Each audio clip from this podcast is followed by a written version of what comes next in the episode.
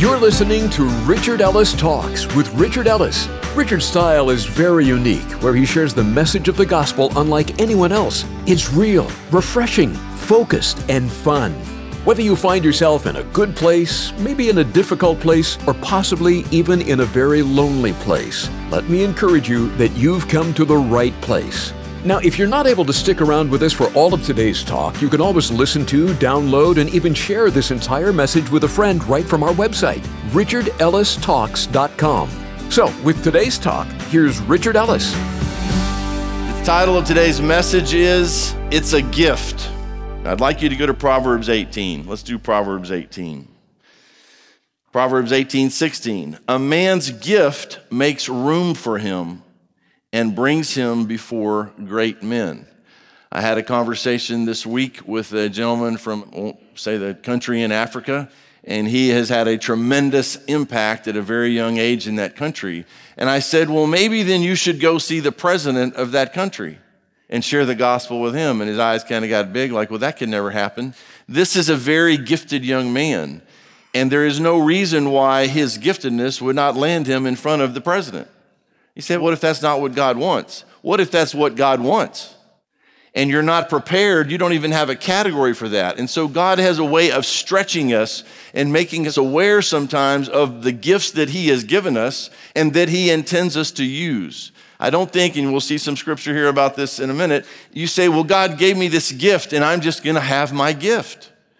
The gifts that he gives are great gifts, but they're gifts that he intends to give you that he might use in and through you to change the world. Now go to Matthew chapter 2. The story of Jesus, the account of Jesus' birth, you can read some of this in Luke. We're going to read a section here in Matthew chapter 2. If everybody's got that, we'll jump in at verse 1. Now, after Jesus was born in Bethlehem of Judea in the days of Herod the king, behold, wise men from the east came to Jerusalem saying, Where is he who has been born king of the Jews? So, who did they come looking for? They came looking for a king, and specifically, they knew he was the king of the Jews. For we have seen his star in the east and have come to worship him. So, they have seen his star, and what is the purpose of their visit? It is to worship him. A lot of people go to churches with all kind of reasons, and the least of which sometimes is to worship. So they go to what? To worship him.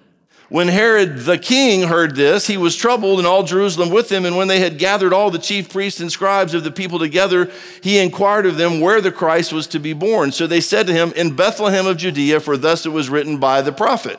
But you, Bethlehem, in the land of Judah, are not the least among the rulers of Judah, for out of you shall come a ruler who will shepherd my people Israel. So even the prophets, even the rulers there knew we know where Messiah is going to come from. So these guys are going to Bethlehem because that's where the prophecy says he'll be born. Then Herod, when he had secretly called the wise men, determined from them what time the star appeared. And he sent them to Bethlehem and said, Go and search carefully for the young child, and when you have found him, bring back word to me that I may come and worship him also. When they heard the king, they departed, and behold, the star which they had seen in the east went before them till it came and stood over where the young child was. When they saw the star, they rejoiced with exceedingly great joy. And when they had come in the house, they saw the young child with Mary, his mother, and fell down and worshiped him. Now it keeps coming back to this worship thing because it's all about worship. That's how the thing starts. The shepherds come. God's been born. The wise men show up within two years. They fall down. These are distinguished men, obviously wealthy men. The first thing they do is fall down and worship him. And when they had opened their treasures, they presented gifts to him gold, frankincense, and myrrh. Now, you say, well, is this some sermon about giving money or anything? No. Let me tell you something. I don't do many sermons on money at all because here's what we focus on we focus on worship. And when you worship, you give. Giving comes out of worship. Giving comes out of a personal relationship. So when I find people who actually give consistently in a church, unless it's out of guilt or some manipulation or you know they want a plaque on a pew or some weird thing, they want something named after them, then eventually you watch that person and people who give, you can usually follow them to some place of worship. Because where your treasure is, that's where your heart will be also. It does not say where your heart is, that's where your treasure will be. It says where your treasure is, that's where your heart will be also. So, what does it say here about these wise men? Where was their treasure? Presented to the king. Where was their heart? With that king. They showed up with their treasure, but they showed up primarily to worship. So you say, Well, I don't worship anything. Yeah, you do. You worship something.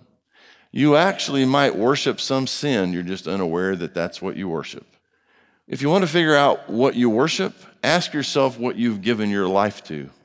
I've got a buddy, I texted him yesterday, and he doesn't know that I know, but I saw a picture of him the other day, and he looked like he was about to die. And he worships, but he worships meth. Comes from a very wealthy family, and I think the stats are like 98% of people who try meth a second time never get off. Is that close? So is he a believer? Yes. Is he going to get off meth? I don't know. Not good odds. God's going to have to intervene but he has given his life to meth. What have you given your life to?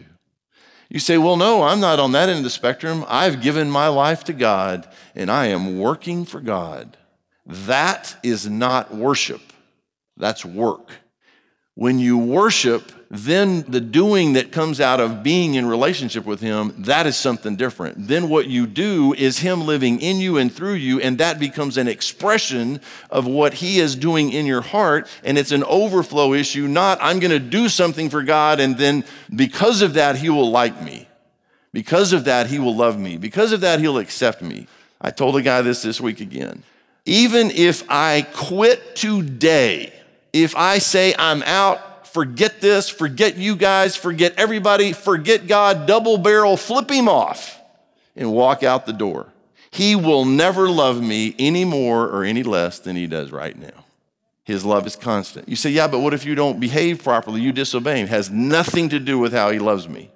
Now, he may discipline me because I am his child, and he will, but he even does that because he loves me. Go to Acts chapter 2. Acts chapter 2, few pages to the right from Matthew, and look at verse 38. Peter has preached a pretty big sermon here, and they're wondering what they got to do. Then Peter said to them, Acts 2:38, "Repent and let every one of you be baptized in the name of Jesus Christ for the remission of sins, and you shall receive the gift of the Holy Spirit." The gift of the Holy Spirit, when do you get that gift? You get the gift of the Holy Spirit package deal when you become a Christian. So, the day that as a young child, when I prayed a simple prayer and said, God, I know I'm a sinner, very simple. I believe that Jesus died on the cross, was buried, and raised from the dead to pay for my sin. You know, come into my heart, Lord Jesus, kind of thing. The second I accepted Jesus as my Savior, Holy Spirit moves in. And there's a woman in this room who I love the way she says this. I have yet to this day to hear her refer to him as the Holy Spirit. When she speaks of him, she speaks of him as a person and says, Well, Holy Spirit told me this. He ain't a the, he's a he.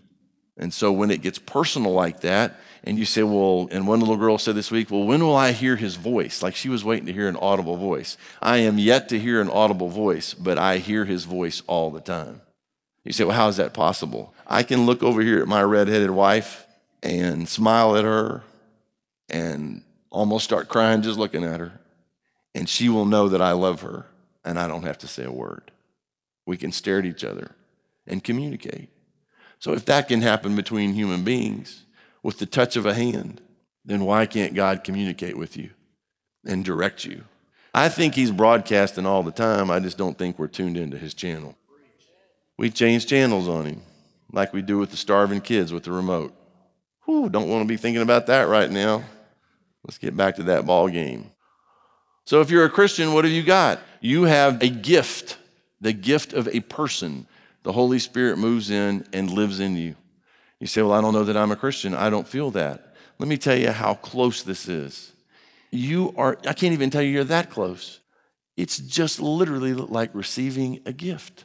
I go to a fish place here in town a lot, like fish.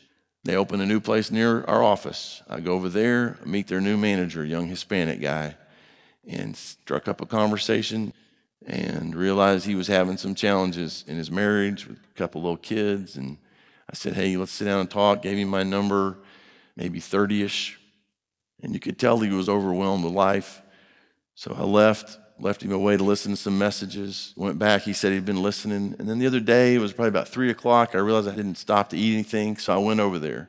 Nobody in the place said, Hey, have you got a minute to sit down? And we sat down in a booth. And I shared with him that God loved him, that Jesus died for him, buried, raised from the dead, went through the whole thing, demonstrated the nature of a gift. And he reached out and took the keys that I offered him as the explanation. I said, Raphael, it's a gift. I said, you can't pay for a gift. The nature of a gift is you just can't pay for it. I said, you can take it or leave it, but you can't pay for it.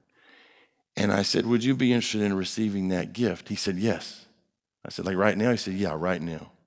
And I almost stopped and thought, Okay, let me go back and explain this because this is going way too smooth and way too fast. you know? it's like a woman about to have a baby. Like, you in labor? Yeah. You sure this baby's coming? There's a head down there. You can see the head. I think that baby's coming. Well, well, let's be sure. There's no being sure. When a baby's about to be born, it's coming, right?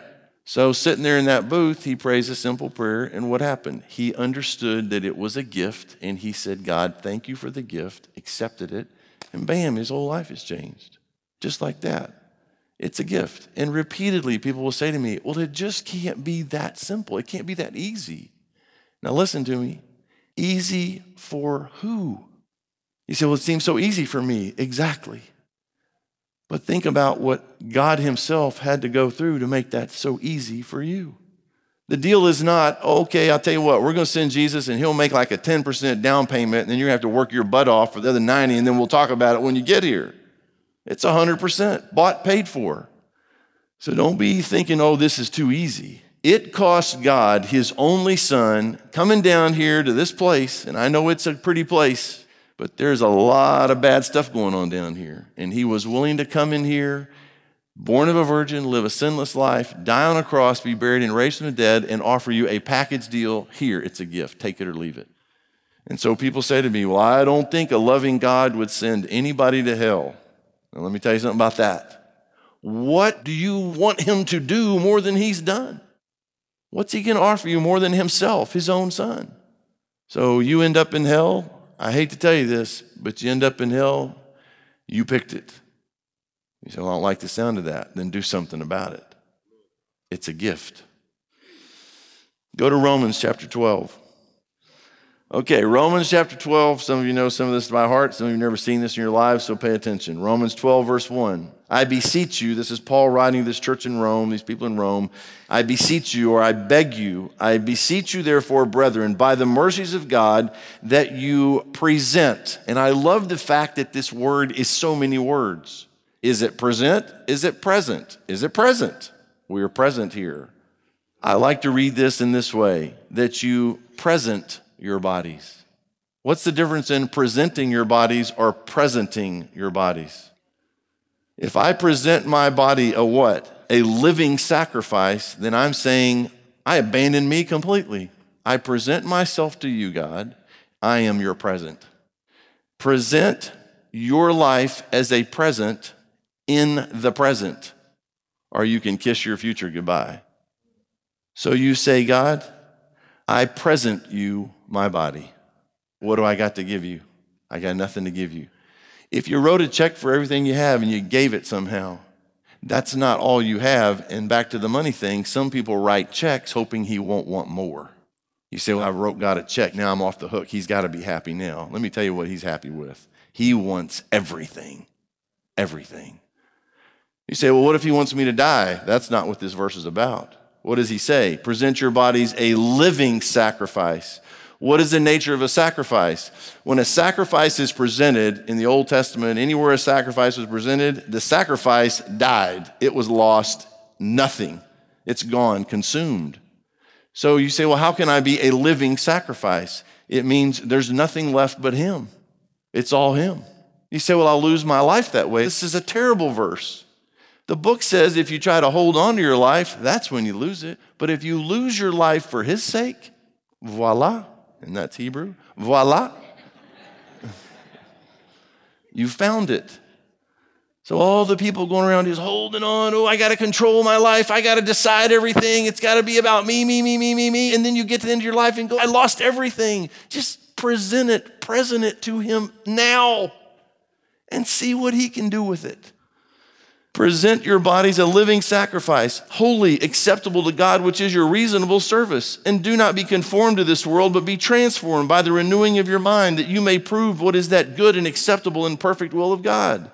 For I say, through the grace given to me, where did he get the grace? It was given to him. To everyone who is among you, not to think of himself more highly than he ought to think, but to think soberly, as God has dealt to each one a measure of faith. For as we have many members in one body, but all the members do not have the same function, so we, being many, are one body in Christ, and individually members of one another. Having then gifts differing according to the grace that is given to us, let us use them. Okay? So now just take a second on these gifts. So it turns out that with the gift of eternal life comes the gift of the Holy Spirit, and with the gift of the Holy Spirit comes specific gifts that a body needs. And so you say, well, but I can't get up and preach like you do. You're not supposed to, maybe. You say, well, I don't know what my gift is. Then ask the gifter what it is. You say, well, I don't even think the gifter, the Holy Spirit, lives in me. Then get him in you. Well, how do I get him in me? Accept the gift. It's amazing what happens when Jesus moves in. You get him in your heart, you get the Holy Spirit moving in, and all of a sudden he says, Okay, I got you. And it's a package deal. With the gift of eternal life comes a gift. So I'm going to show you what your gift is. And you say, Well, what if it's not a big deal? Everybody's gift is a big deal because it's what he gave you to give back to him. People say, Well, I don't have a lot of money to give. We have had through the years single moms, people almost destitute uh, give money. I'd have to pull this up. I don't know. Somebody got this text. We got, I think, in an envelope from children's ministry the other day, was it 15 cents? 15 cents.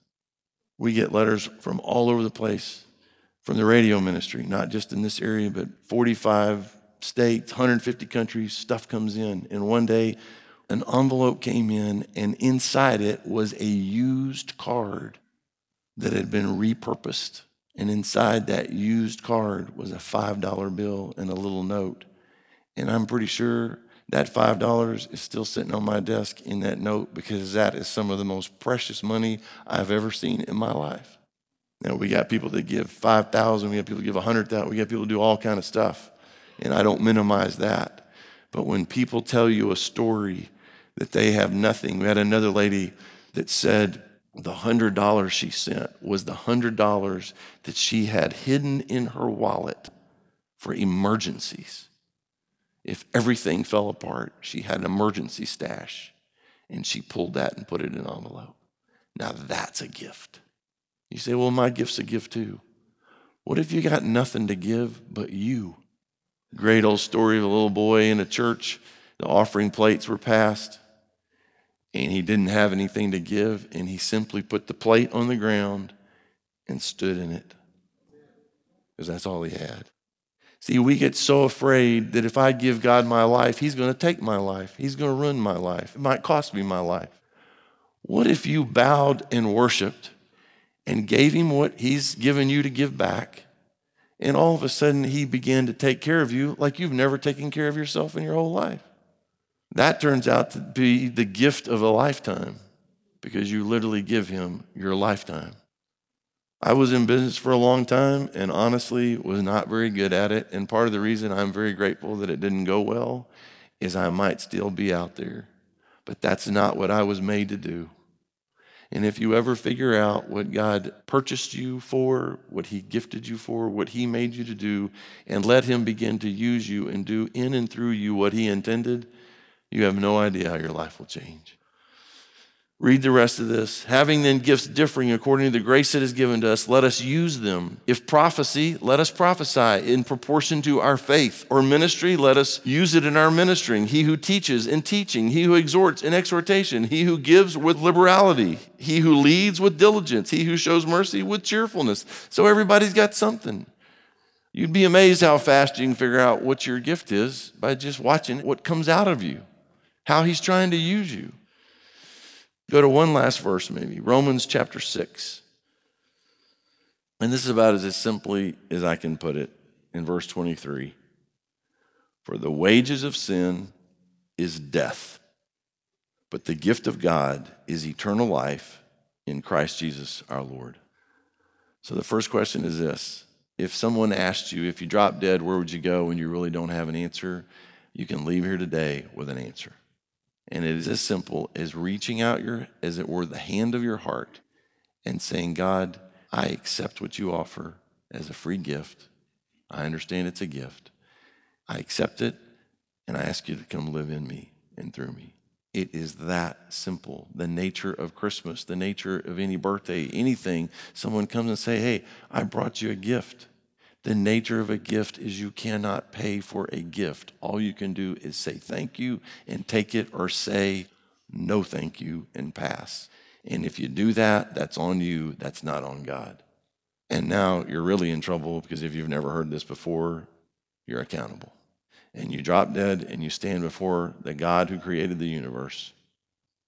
And I've shared this a few times this week, and I'm almost hesitate to say it again because I can't get my head around it. Do you know how many planet Earths would fit inside the sun? 1.3 million. There is a star that they have found. Do you know how many suns can fit inside that star? 9.2 billion. And you know who made all of that? The God who lives right here in me.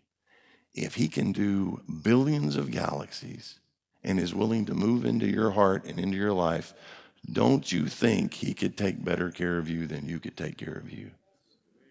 And wouldn't he be worthy of your worship and everything you have to give? Everything. Whatever I've given him, I've gotten back exceedingly abundantly above anything I could ever ask or think. The part of the package deal is I got all my sin forgiven. I got eternal life. I got peace, joy, love, long suffering. I got all the fruit basket full of stuff that I didn't have any of that before I had him. Before Richard comes back to wrap things up for us today, I'd like to share a couple important things with you. Let me encourage you to take a minute and check out our website, richardellistalks.com. You'll find today's talk right there in the Talks page along with all of Richard's messages. You can even forward them to a friend so they can hear them too. You'll also find the prayer wall to add your prayer requests, a link to connect with us, the contribute page for you to be able to give to this ministry, a radio station finder, all our social media links, and much more. So check it out, richardellistalks.com. And Richard's back now to wrap up today's talk. Now, this isn't out of the Bible, but everybody usually knows about this and it helps. Come, they told me, parumpa pum pum, a newborn king to see, parumpa pum pum. Our finest gifts we bring to lay before the king. So to honor him, parumpa pum pum, when we come. Little baby, I am a poor boy too. I have no gift to bring that's fit to give our king. Shall I play for you? on my drum. Mary nodded. The ox and lamb kept time. I played my drum for him. I played my best for him. Then he smiled at me, me and my drum. So, what you got? You got nothing he didn't give you, I can tell you that. Even if you completely deny him, your breath, your very life, you got from him. You say, Well, I made all this money. How'd you make all that money if you weren't breathing? How'd you build your empire without life? You got nothing that didn't come from him. And he's asking you to take a risk, which is really no risk at all. It's just faith. And say, What I do have, I lay all at you, a living sacrifice. I give you myself. Now I meet some pretty seedy people, and they really got nothing to show for their lives. It's a mess. And I will say this as delicately as I can. I usually use different words with them in the moment. But some people feel like all they have to offer God is a pile of you know what, like a life of manure. That's all they got to show for. And what I tell them is this then slide it all in because it turns out this Jesus can take a seed and your manure turns out to be the most fertile place on the planet. Give him something, give him everything You say, but you don't know what I've done, where I've been, all what I've said. You know what? I don't need to know all that. I've heard enough for a lifetime. He already knows all that. Just trade it in. It's a gift. Thanks for listening today to Richard Ellis Talks. We're confident that the program blessed you, and we want to hear about it. One way is to give us a call and let us know. The number is 855 6 Richard. Another way is to drop us an email. Jump on over to our website, richardellistalks.com, and click on the Connect tab at the top. We'd love to hear from you. And while you're there at the website, there's a ton of great stuff there just for you. Things like all of the talks from Richard, a prayer wall where you can leave your prayer request, and a whole lot more. Check it out, richardellistalks.com. Finally, we love doing this program for you, but we're so grateful when you hop on board to help us with the cost. Call us at 855 6 Richard, or you can contribute through the website. It's easy and much appreciated. 855 6 Richard or richardellistalks.com. Until next time, God bless you, and thanks for listening to Richard Ellis Talks.